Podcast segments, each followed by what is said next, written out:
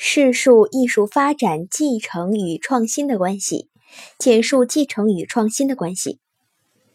艺术发展过程中，继承与创新是辩证的统一关系，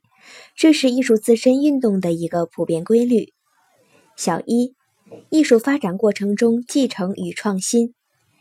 艺术的历史继承性是前代艺术对后代艺术的巨大影响，以及后代艺术对前代艺术的积极成果的继承保留。它揭示了艺术发展历史之间的必然的本质的稳定的联系，这是古今中外一切艺术发展都应遵循的普遍规律。艺术的历史继承性，首先表现在对本民族艺术遗产的吸收和接受，以及对其他民族和国家优秀文化和艺术成果的吸纳。艺术的历史继承性，在艺术的内容、审美观念、形式、艺术种类和创作方法等方面具有突出表现。继承艺术遗产的原则是批判的原则。不是简单的抛弃否定，也不是全盘照搬的复古主义，而是取其精华，弃其糟粕。这是古今一切艺术发展的普遍规律。艺术发展的创新也是艺术发展的必然规律。A 对艺术作品而言，创新表现为作品内容和形式的创新；B 对艺术家而言，创新表现为对他人和对自我的超越。英国作家王尔德说：“第一个用花比喻美女的是天才，第二个用花比喻美女的是庸才，第三个用花比喻美女的是蠢才。”罗丹的弟子和助手很多，但这其中凡是有所成就的，几乎都不愿重复罗丹，如布代尔在钢字上做文章，至于马约尔，则在形体的笨重上下功夫。杜甫在进行诗歌创作的过程中，一直以“语不惊人死不休”作为一条原则。再如五十七岁的齐白石实行衰年变法，他自己评价十年变法的意义：“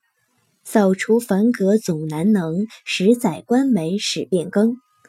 C 从创新程度来说，创新可分为同一艺术风格延续中的创新与不同艺术风格转变中的创新。例如，潘天寿师承八大，又超越八大。潘天寿的革新是对八大艺术风格某些方面的创新，如八大傲世、幽默、辛辣、冷峻；而潘天寿入世、理智、严肃、热情，而不是艺术风格的根本的变革。例如，在毕加索的艺术创作生涯中，情感的变化使他在他的艺术创作出现了不同的风格时期：早年的蓝色时期、粉红色时期，盛年的黑人时期、立体主义时期，后来的超现实主义时期等等。小二，艺术发展过程中继承与创新的关系。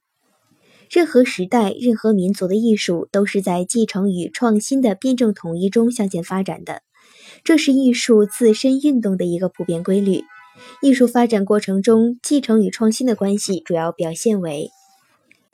：A. 创新是继承的目的，只有以创新为目的的继承才是科学的批判的继承；B. 继承是创新的基础，只有在继承的基础上的创新才是成功的、有价值的创新。艺术的继承不是照搬照抄，而是加以合理的取舍；创新不是离开传统另辟蹊径，而是对原有事物合理部分的发扬光大。正确处理继承与创新的关系，应立足于继承，着力于创新，使批判继承与发展创新有机统一起来。